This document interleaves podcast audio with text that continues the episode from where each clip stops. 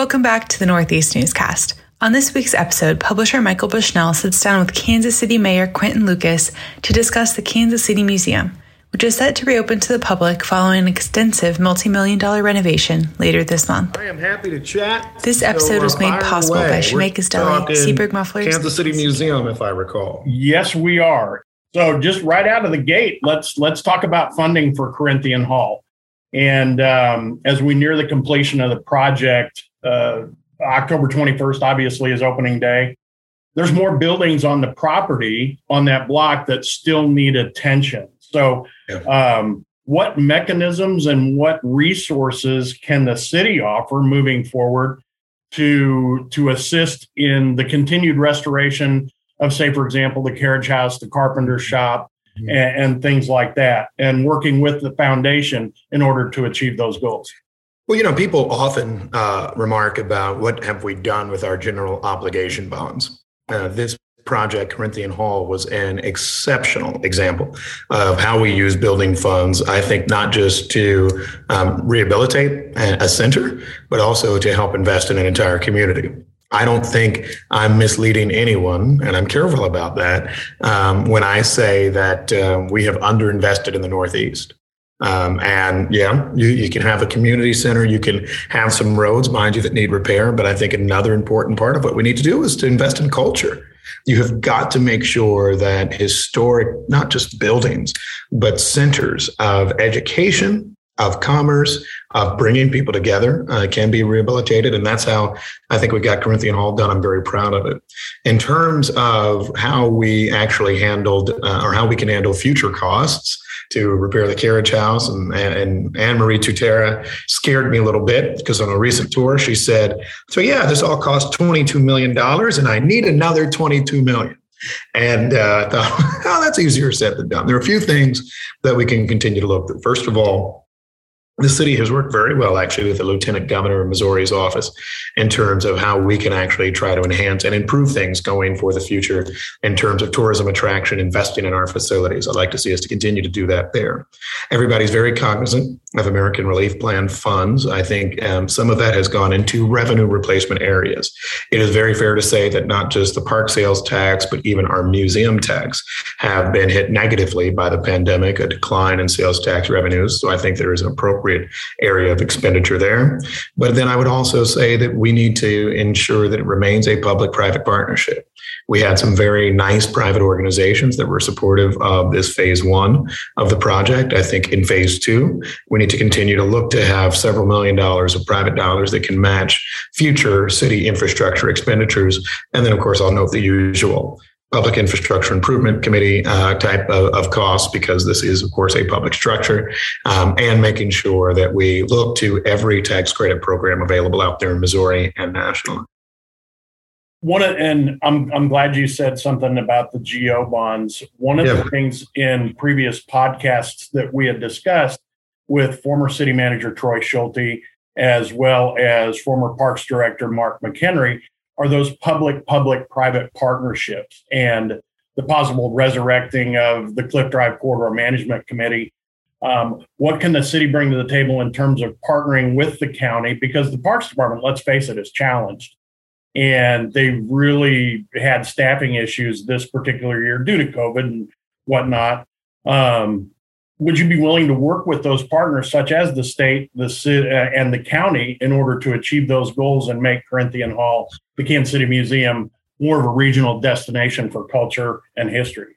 Well, first of all, um, for my good friend Troy Schulte, I say that uh, if the county has money to put in, we will take it immediately. But uh, you know, no, I think more to the point, we will. A lot of people talk about conflict in politics, and, and there is. I'm not going to say there's not. But the state has actually been very helpful on several important projects in the Kansas City metro region.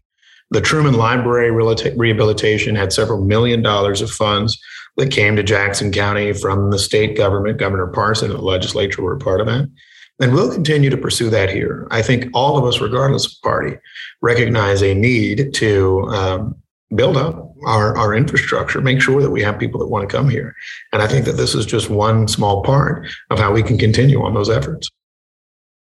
one of the one of the really cool things that I think is going on at the museum, and that's the new exhibit format mm-hmm. that allows Kansas City's neighborhoods to be explored uh, more fully and more deeply. And how excited are you knowing yeah. that Kansas City's East Side uh, yeah. and other often forgotten urban core neighborhoods are going to have their story told? And that, for me, and I'm just going to make an addendum to that. And it's exciting to me that Mamie Hughes, number one, is still alive, and I think she needs to sit down and do an oral history because I, if she doesn't, there's going to be another library is going to close and we're going to miss it. So right. back to the question. You know, I mean, I'm I'm pumped about it. So I know you are a lover of Kansas City. I, I know a lot of people in the Northeast are lovers of Kansas City because you live in these cultural, richest, history-rich neighborhoods. Um, we should walk tall and proud of our city, of its background, of its challenges, of the ways that it's persevered, and of the fact that we have neighborhoods like the Northeast where you have people of any type with restaurants, with stores, with businesses that are interacting with one another. And so to me, I think that it is important for us to have this. I think that people, even if they're from somewhere else, will enjoy it. You know, I saw a history exhibit, a new one at the uh, Gateway Arch in St. Louis. And it looked to the early history of St. Louis from like the, you know, the 18th century, the 19th century, things I didn't even know. Talked about neighborhoods that were torn down, but used to be great. I mean, those are the sorts of things they can give people pride in the community and knowing where they're from. And uh, I think that we'll get a lot of that pride when this part of the exhibit's done. It's time to take a break to thank our sponsors. Shemeka's online market in deli, offering catering and nationwide shipping at shemekasonline.com. Find their new deli at 16th and Swift in North Kansas City. Shemeka's, where customers become friends and friends become family. From classics to campers, hot rods to hoopties, Seaberg Muffler, your exhaust headquarters since 1974. Armour Road in Burlington in North Kansas City, Missouri. KC Care Health Center cares for more than 19,000 underserved and uninsured Kansas City residents. This year, KC Care celebrates 50 years of providing compassionate, patient centered health care to everyone who needs it. Learn more about KC Care at kccare.org. KC Care, the heart of community health care.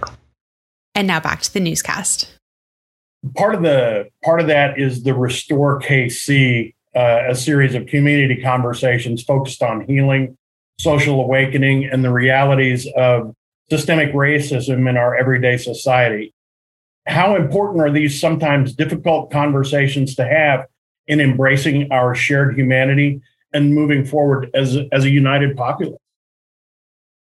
You know, I think it's important to have them uh, the conversations. I think one of the most frustrating things I hear about in society, uh, it, it, and I'll call it this: it is the American Express tweets, we believe that Black Lives Matter. Okay, all right, what the hell does that mean? How, how, how, are you actually interacting with anybody? How are you actually engaging in real communities? I think when you get down to the brass tacks of politics, maybe maybe recent fights I've had with other publications are freeing me because too much of the doggone world is seen through a left, right, whatever prism. Um, whether we're talking about mm, policing, race, whatever. I think most of us agree on some of the same things. We want to make sure that people have an opportunity to take care of their families. We want to make sure that people have an opportunity to be safe. And we want to make sure where people have been wronged in the past, we can do right. That's it for me. You know, one of the things that I had to learn, and I'm proud to have an office that employs a lot of women, is, you know, the challenges to women who've tried to progress in the workplace. And that doesn't mean that I'm a, a tyrant or a terrible person or anything like that. I got stuff to learn. And I think if we spent more time, kind of like the KC Museum is proposing through this program, where we said, let's all sit down, show our cards, show where we come from, and recognize now it's not me yelling at Michael Bushnell as a white dude, and, and it's not you yelling at Quinton Lucas, as some black dude who doesn't know what the hell's going on. It's instead just two two people who live in Kansas City, want it to be better, want to be better for our families. And so I think that's why this conversation is going to be so important. And, and it takes me back to going to Kansas City Museum as a kid. Because any of us who remember field trips, you remember sometimes the joy of it was there'd be other schools there.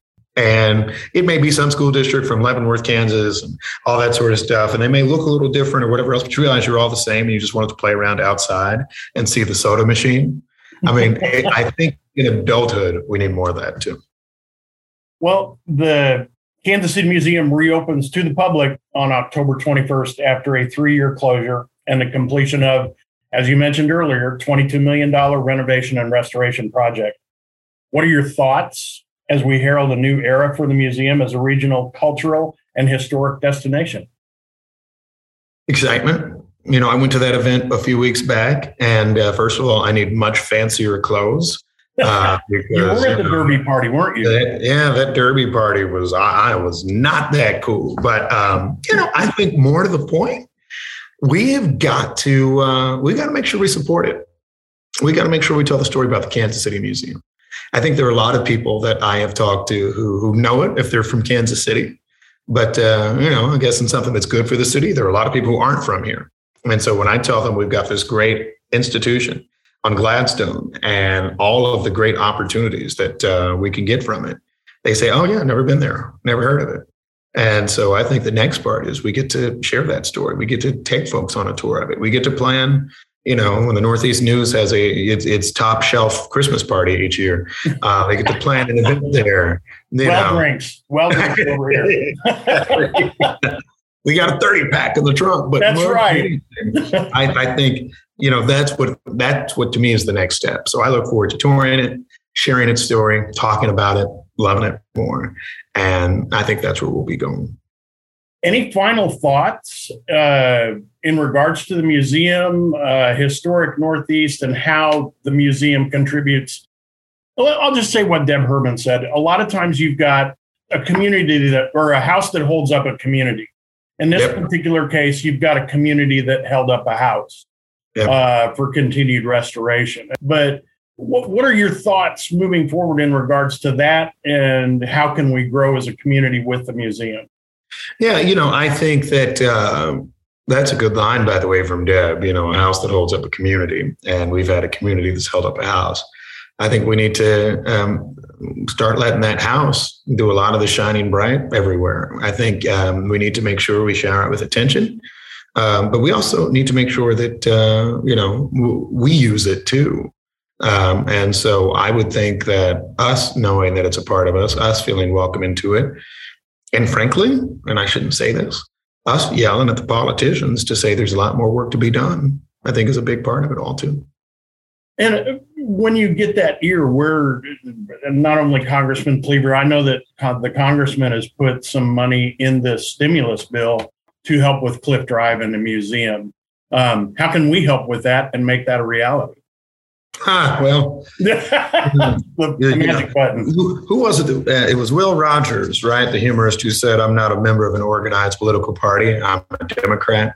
Uh, it seems as if it's it's largely the uh, the Democrats that need to get their act together to make sure we can get that bill out and on the president's desk. And the the different sides of things are kind of the issue. Um, my view is this: that um, we do need to make sure that we lobby strongly that this is a project that is of incredible importance. I, I love every part of Kansas City the same, but I, I really like this one. And what I mean by that is to say that this is a, this is a property that's been in Kansas City for for generations. And so, as we're speaking to Congressman Cleaver and ultimately to the City Council when they're making a decision, we need to make sure that this has as much noise as does a you know a highway interchange in another part of the city. I mean, that's where I think we can make some great difference. That's that's really all I had. I just want to thank you. I, and we're in and out in in 25 minutes. How about that? Hey, no, exactly. I appreciate it. Talk soon. So, thank you very much. Appreciate it. Right. Yep. Bye bye now. Ciao. Take care. And that was Kansas City Mayor Quinton Lucas on the Kansas City Museum, which reopens to the public on October 21st, 2021. And thank you for listening to the Northeast Newscast. For all our episodes, articles, and more, visit northeastnews.net. As we continue our 90 year tradition of delivering free newspapers to Northeast residents, now you can help the Northeast News continue to produce community journalism directly by joining us on Patreon at patreon.com slash northeastnewskc. In exchange, we hope to offer our Patreon subscribers access to exclusive content.